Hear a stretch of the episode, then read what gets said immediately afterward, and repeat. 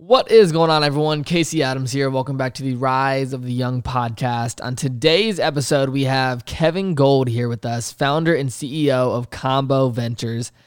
Kevin Gold is an entrepreneur, talent manager, brand builder, and investor based in Los Angeles, California. He is the founder and CEO of Combo Ventures and is also a co founder of three direct to consumer brands. Insert name here a hair extensions and product brand.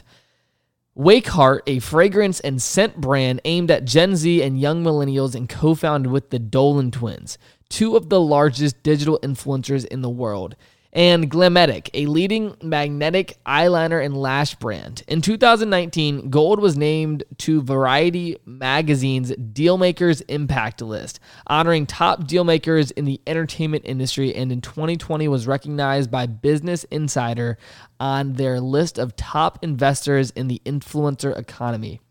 Gold regularly speaks on panels and at events on new media, experiential marketing, and the convergence of technology, entertainment, and consumer branding. Before we dive into the episode, please take a moment to share this episode with a friend. Make sure you leave a five star review on iTunes. And if you're listening on Spotify, share this episode on your Instagram stories. Tag myself, tag Kevin G on Instagram. And with that being said, let's dive into the episode.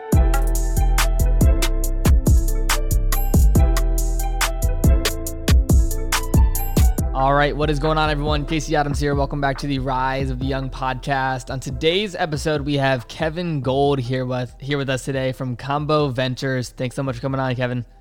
Thanks for having me, Casey. Really excited to be here. Yeah, so we've we've been I would say connected for quite some time now on Instagram, and I've been looking forward to having you on the show. But for everyone that may not know what Combo Ventures is, I know that you guys have a ton of different portfolio companies, but also companies that you're you guys are more actively involved with. I'd love for you to give the people some insight into what Combo Ventures is before we dive into it.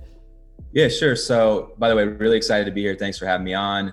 Um, to give a little bit of context on Combo Ventures, so um, Combo has taken a, a, few different forms over the years, but uh, one side of the business operates as a digital talent management business where we're managing um, you know, large YouTube creators and digital content creators.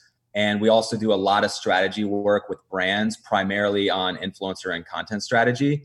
And then a few years ago, I really wanted to start building my own brands. And so um, a little over two years ago, launched uh, my first brand.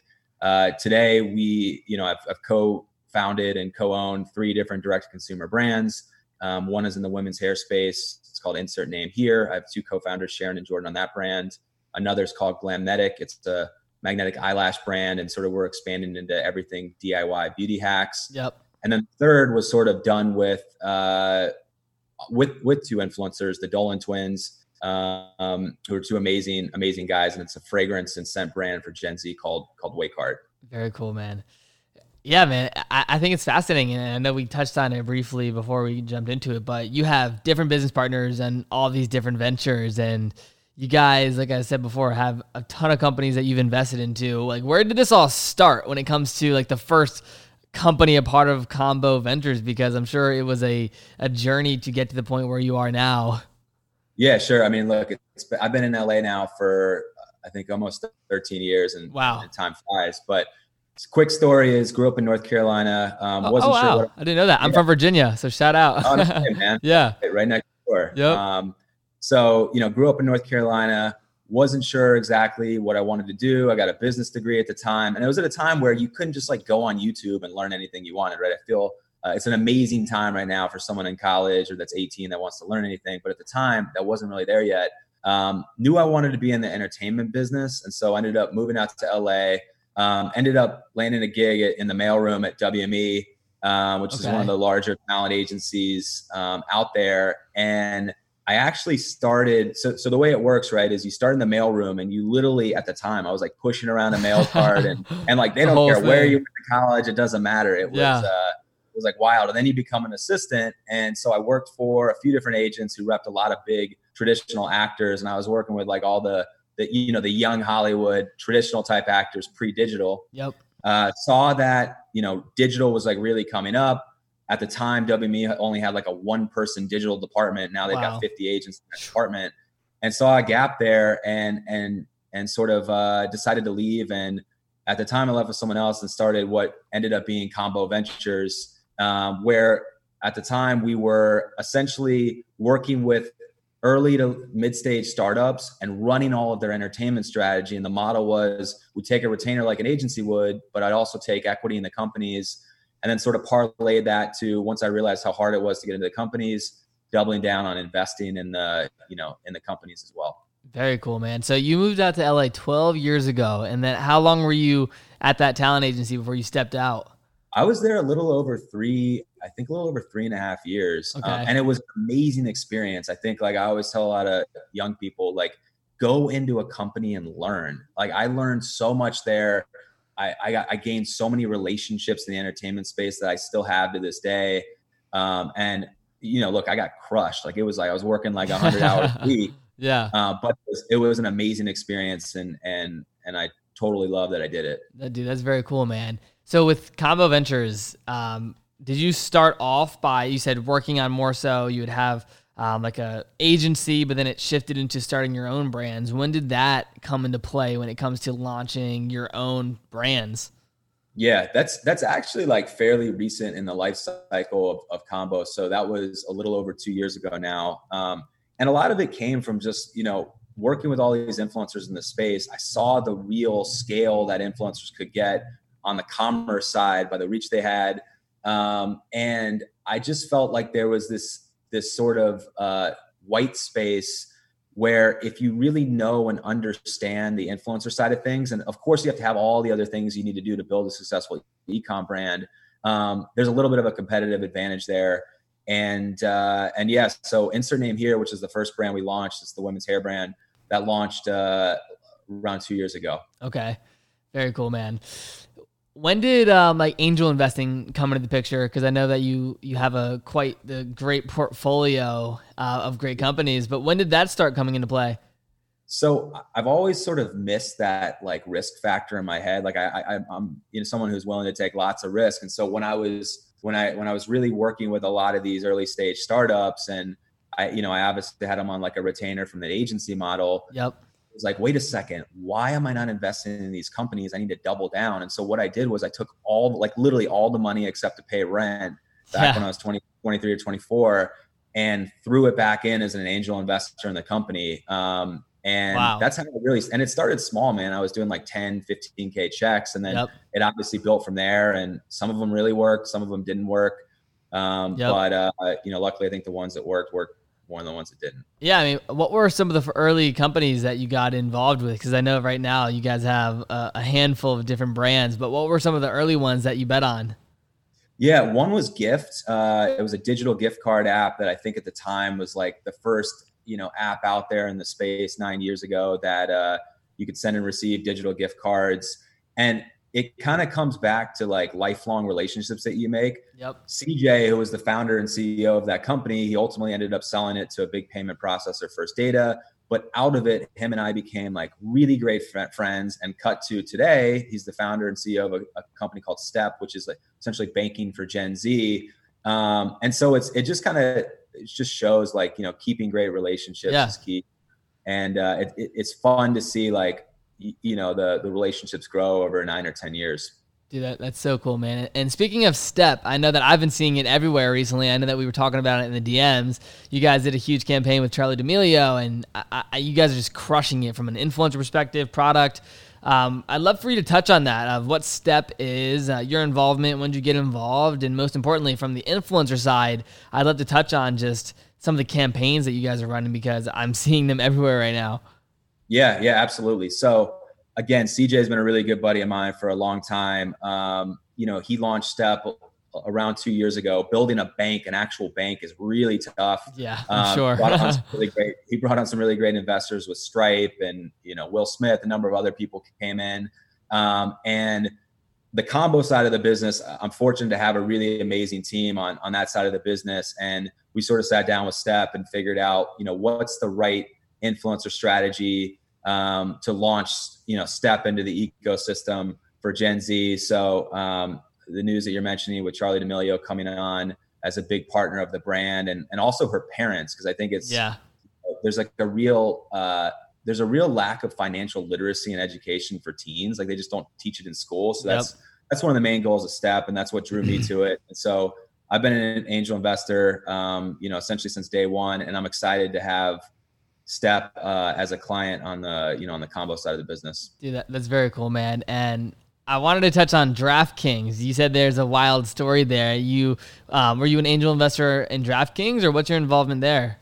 Yeah, I mean, I've been an investor in DraftKings, man, for probably five years. Wow. And and it just goes to show, uh, uh, like, I think a few things. One is it takes really resilient founders to get a company through tough times. When I invested in DraftKings, and you know, it was going great. Um, ESPN, and then all of a sudden regulation hit in the in the gambling space right yep. and it was a whirlwind two to three years and i don't think they could have stuck around if it wasn't for the management team they had in place and the resiliency of the founders and you know as an investor right a lot sometimes it's it's not an easy ride up i think that's what gets reported in the media a lot of times but yeah. For a company like draftkings it was like a roller coaster up and down and luckily you know it, it ended really up and and they went public about six months ago yep. um, but uh, that that was an exciting one. Dude, that's insane. And like, I, would love to dive more deeper into that. Like DraftKings as like going through the regulations and as an investor and someone that you know believes in a brand. Like, what were some of the lessons that you learned through the struggles of that deal? Yeah, I mean, look, I think that one it's a little bit different than oper- the the businesses that I operate, right? Because I'm in totally. it day to day and I was more of a passive investor in DraftKings. But I do think like when I look at the thesis of everything I've invested in, again, it comes down to who are the founders, how are they going to pivot and navigate through this? I think yep. there's a lot of parallels now to any entrepreneur that's going through COVID, right? Like anyone, anyone that went through COVID would have never thought at the beginning of the year that uh, that their entire business strategy for 2020 probably went out the window, yep. and they had to be super resourceful, um, navigate the, navigate very quickly um, and you know realize that changes are happening and just adjust right so um, I, I, think just companies in order to survive have to constantly be reinventing themselves and be super resourceful yeah no absolutely man and I, I want to take a step back. So you said you're from North Carolina. You went to college. Like, where where did you see your future when you were in your early 20s, going to college? Like, did you have a plan to move to LA? Because you know, like for lot, everyone that's listening, you have your hands in a lot of things. You're crushing it yeah. in business. But I want to talk more about the the journey of how you got to this point and what was the, what were the opportunities that led you to LA and what was your infrastructure like while growing up in North Carolina because I think that's yeah. super important. Yeah, I, I, mean I had a really really loose plan um, and and I think for me at the time I was grasping for knowledge that I couldn't find. So again like in this is like 2008 obviously like there was the internet, but it wasn't as built out as it was today. There weren't, um, you know, if I were 18 at the time, I'd be listening to someone like you, right, and taking advice from you. There wasn't the use out there, right? There yeah. wasn't um, these other entrepreneurs to go look at, and so you know, it was it was talking to other uh, you know entrepreneurs that I could find in North Carolina and talking to mentors. But I honestly didn't know, and I, and I just sort of had an intuition that I, you know, I thought I should be out in LA, and I, you know, I wanted to give it a shot um, and you know i just made the you know made the move. Yeah. Uh, but i think today like I, I just tell every young person i'm like man you can learn anything you want on the internet. And like don't don't miss that opportunity for knowledge that you can find on you know for anything you want to do on on youtube or um, you know on social. Yeah absolutely. I'd love to touch on just influencer marketing in 2020 how have you seen the industry shift especially during covid and the whole you know, what everything happened right? Where brands are either spending less or spending more depending on their resources. But what's your thoughts on where influencer marketing is and where it's going? I finally think it's actually hit mainstream and and you know it's the last couple even the last couple years like obviously brands have gotten much more into it than they were before. But the one thing I, have seen over the last nine months is how quickly brands jumped into TikTok. Yep. I mean, five years ago, it took them forever to jump into YouTube, and you were just always trying to convince them the value yep. of, of leveraging influencers. So I think that for the most part, um, you know, brands have realized they need to work with influencers. and then but it's very binary still there's like some that do it really really well and then others that are just like grasping for yeah. air that are trying to figure out what to do and they just can't keep up. Um, the ones that are doing it really well have figured out that it has to run in parallel with everything else that you're doing from a uh, a content strategy a social strategy a paid media strategy. It can't you can't look at like influencer marketing as just like an isolated thing right? It's definitely got a lot of advantages, but you need to run it in parallel with everything that else that you're doing as a as a brand. And I think the I'd say the last thing is that the pricing of influencers has adjusted a little bit more. I think five years ago, brands just had no clue how to price it, and they were paying you know insane amounts of money. Yeah, uh, I think there's still like some brands out there that do that, but brands have gotten a lot smarter about the way they're tracking ROI and just backing into the numbers. Um, and so I think there's actually more deals now for influencers, but the, the the the, rates that they're getting paid have been compressed a little bit from where they're at five years ago. Yeah, that makes sense.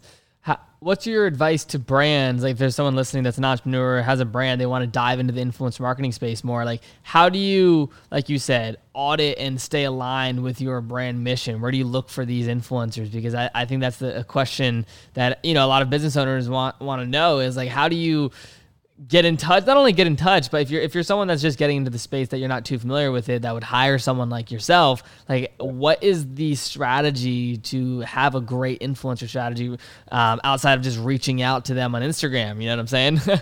Yeah yeah. I mean i look i think that is the place to sort of start. Like okay. i think i think sometimes people think it's a little more complicated than it is right? Yep. and like for us right on on uh you know, let's take like Glametic or insert name here, some of the brands that we do a lot of influencer work on. In the beginning, you know, we were super scrappy. We didn't have a ton. I self funded everything. We didn't have a ton of capital to go, you know, pay a ton of influencers a lot of money. Yep. And so we were sitting on Instagram, DMing micro influencers who we thought were authentic to our brand, and we built out a pretty robust gifting strategy. Um, you know, and we and we really had to like back into which ones made sense and were worth it. And you have to really look at their engagement. And it's obviously not just followers. Yeah. Uh, I think as, as a brand gets more, uh, you know, scale, there's obviously a lot of tools they can use to search for influencers. But um, when you're like a solo entrepreneur or it's a team of two or three and you're super early, like you should be DMing 100 to 200 influencers a day. Yep. And you're going to have a certain percentage of hit rate of influencers that are going to talk about your brand. You're going to figure out the ones that pop and you either go find more people like them or you double down and and actually hook them into like a bigger deal on an ongoing basis for your brand. So that would be my advice if you're trying to do it, you know, super low budget, super scrappy, um, until you figure out what's right, and then you can get into actually, you know, paying, you know, paying, uh, you know, doing paid deals for influencers. Yeah, totally.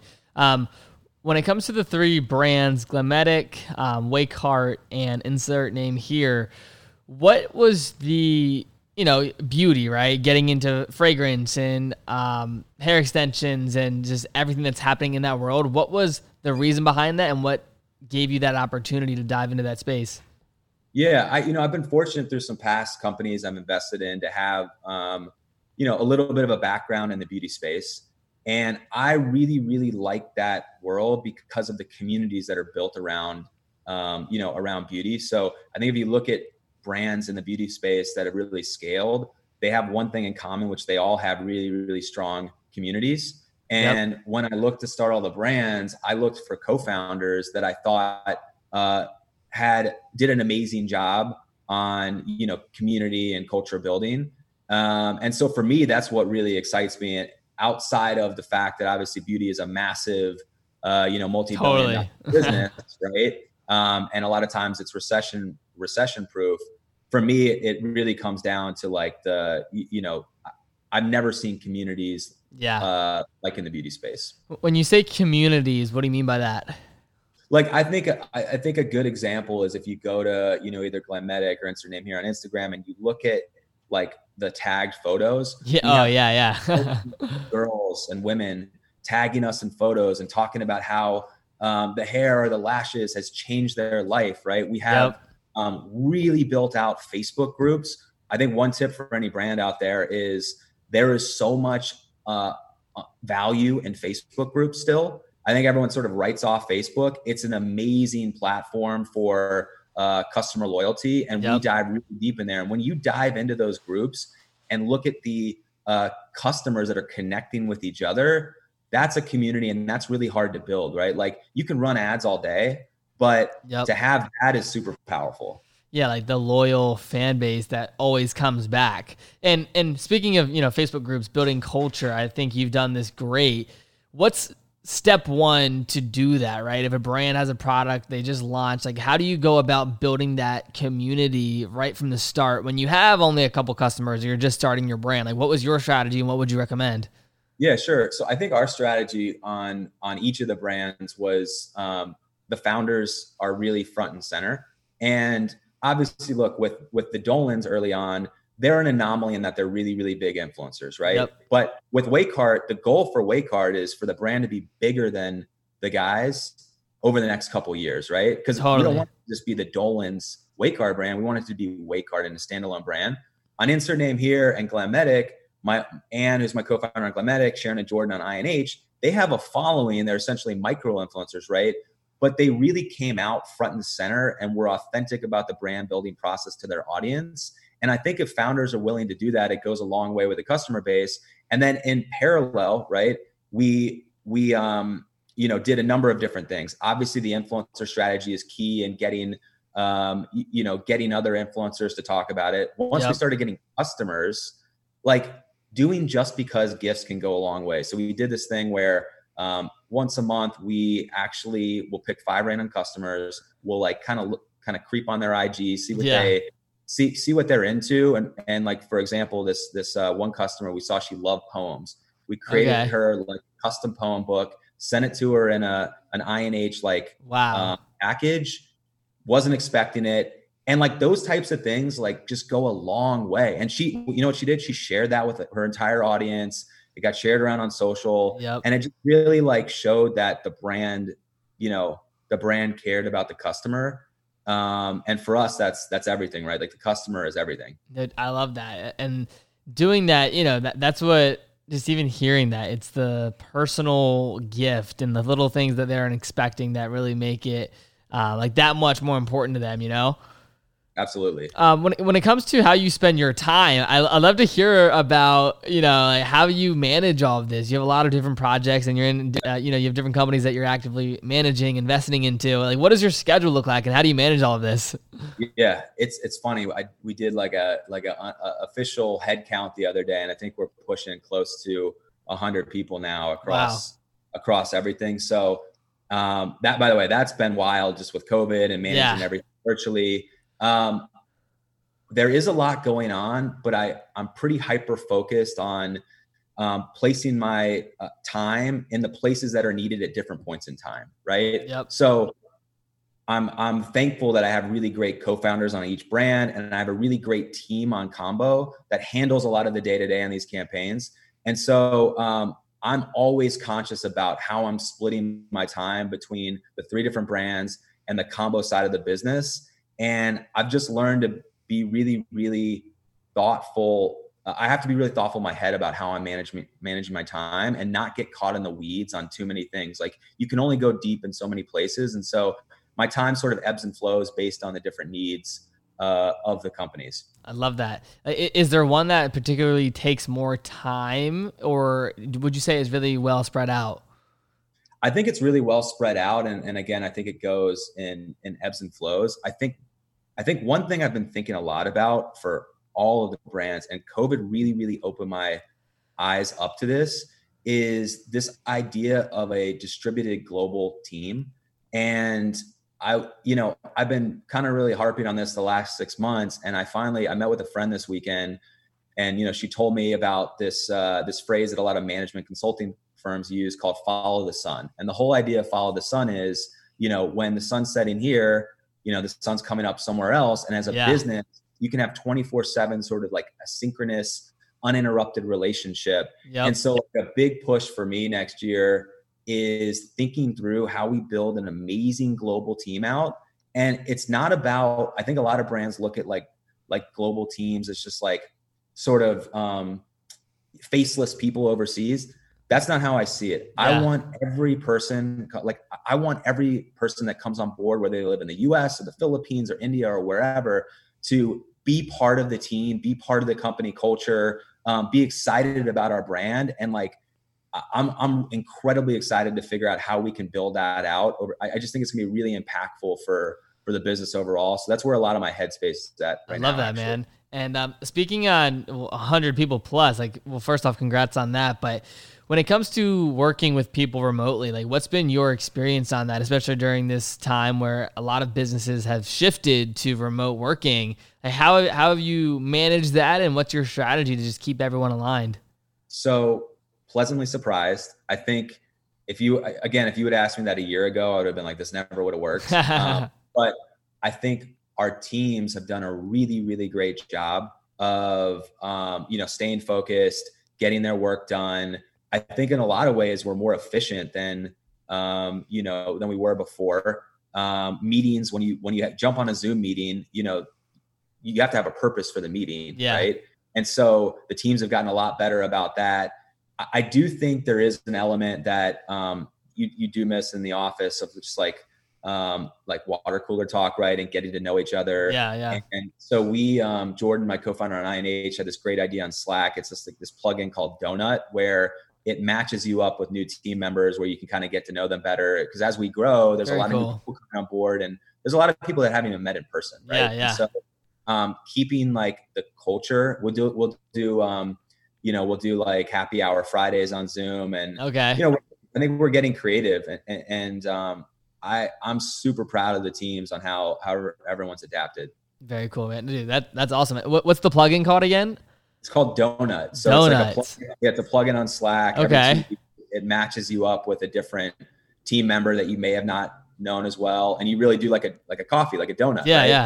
And, and a virtual coffee, and so that's that's helped a lot in terms of uh, you know in terms of culture building and getting to know each other. Very cool. I, have not heard of that. I'm definitely going to check it out after this. Um, switching back to more so angel investing, like as an investor, how do you personally vet deals and what do you look for before making an investment? Sure. So I generally steer towards early stage companies, right? So maybe like it's a seed round, a series A round, um, typically won't go much farther past that. And so a lot of times it's a blend of a lot of it's instinctual and you have to have a gut feeling and, and like a confidence and confidence in the founders. So a lot of it comes down to can these founders actually execute on this idea, yep. right? Balanced with, you know, obviously looking at the financials of the business, looking at the market size, looking at the competition. Um, and so that's the thing I like about early stage is like there's a lot of unknowns. Yeah. And um, you know, look, you can dissect the financials all you want, but it really comes down to um, you know, to really thinking through can th- these women or men or whoever the founders are, can they execute on their idea and take it the distance? Yep. Um, and and so that's really how I evaluate, you know, a lot of a lot of deals. Very cool. So it's like founder first, right? It's like you you were betting on the horse. A hundred percent, a hundred percent. I love that, man. And um, regarding the talent management, I, I know that we've we've chatted about it briefly, but can you talk to me more about what you guys do from a talent management perspective? Yeah, sure. So, you know, on the on the talent that we work with, we're really helping them think through 360, like what's their overall strategy. I think the larger digital influencers, you know, they're it's not just like you're cutting brand deals. You're thinking about what's the you know what are the long term businesses that they want to build a lot of them have like commerce arms of things that they're building out um, you know, uh, Sniper Wolf, who's one of the one of the talent we manage, she's got you know 22 million YouTube subs, and yep. so we're helping someone like her think through like what's the holistic 360 strategy for her business. Um, and I think for a lot of influencers too, it's it's like helping them think through where you get longevity because what I've seen over the last 10 years is there's a rise, fall, sometimes rise again of influencers, yep. and and um, you know I think obviously influencers are amazing content creators and they figured out a way to get people to listen to what they're projecting but what they're projecting now may not necessarily translate a year from now right? Totally. And the space is moving quicker and quicker and quicker. And so it's constantly just helping them think through how to make sure they're staying ahead um, and hopefully on top Yeah, I, I, love that. And like speaking about like the life cycle of influencers, what would you say creates longevity for an influencer and you know some of the processes that you guys look for to ensure that? Sure. I mean, I think it's a I think it's a few things. I think that obviously the content has to be relevant to their audience and they have to know um, I think the successful influencers know what uh, their audience wants to see and they do a really really amazing job of delivering it. But again that switches over time so they have to keep really up to speed on just what's happening macro level in the space and where that content's being placed. I think one of the hardest things about being an influencer today is you kind of have to be everywhere and anywhere now. Yep. Um, and you're on TikTok, you got your TikTok strategy, your YouTube strategy, your IG strategy, you got your podcast strategy. Um, I think the ones that really thrive long term, it honestly comes down to hard work. Yep. You know, I, I think a lot of people get burned out. It's a grind being totally. an and you know, I think there's a there's certainly like the, you know, there's like the mental health aspect of it of like yep. chasing likes and getting burned out, and so um, it does take a certain mental toughness to be an influencer and be in the game for a long time. Um, I think they need to. It, it's it's really the basics of life, right? Yeah. It comes down not to being an influencer. It's how about being a good person, right? Like, I think, like yeah, I think yeah. longevity, being a good person goes a long way, and that translates to their audience, right? Yeah. So a lo- there's a lot of parallels of being an influencer with just being successful in any other part of life. Totally. And there's obviously certain things um, from the content that you're delivering that uh, you have to be on trend again and all those things. But it's very similar to how other people are successful in life. It's just slightly different um, when you're an influencer. Yeah, no, I love that. And um, last question before we wrap up, that is just with Kombo Ventures and everything you're a part of. Like, what are you excited about that you'd want to share with the people today, just with everything you have moving forward? Yeah, I mean, I'm. I mean, first of all, I'm just thankful. Like, I think look, this year could have went a lot of ways. Luck, luckily, we're fortunate that got a big portion of the business that's in the e-com space and another portion of the business on, that's on the influencer side. Both of those spaces right now are doing really, really well. Um, you know, on the three brands, right? Will it's been massive growth this year. We'll end the year in you know the mid eight figures in revenue.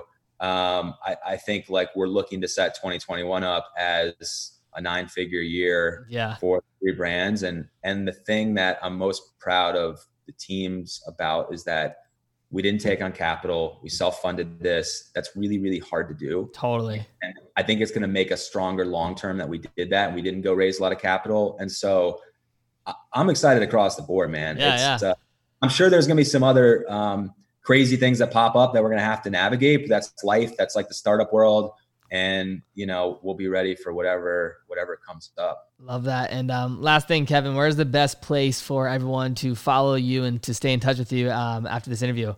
Sure. So instagram is just at kevin g. Um, linkedin you can find me on linkedin. It's kevin gould. My website's komboventures.com combos with a k. And uh, you know you can follow all the brands um, the brands as well. So at insert name here at Wakeheart at Glametic and uh, that's the best way. Perfect. Well, Kevin, thanks so much for coming on the show today, man. I really appreciate it. Yeah, Casey, thanks for having me, man. It was it was I had a great time.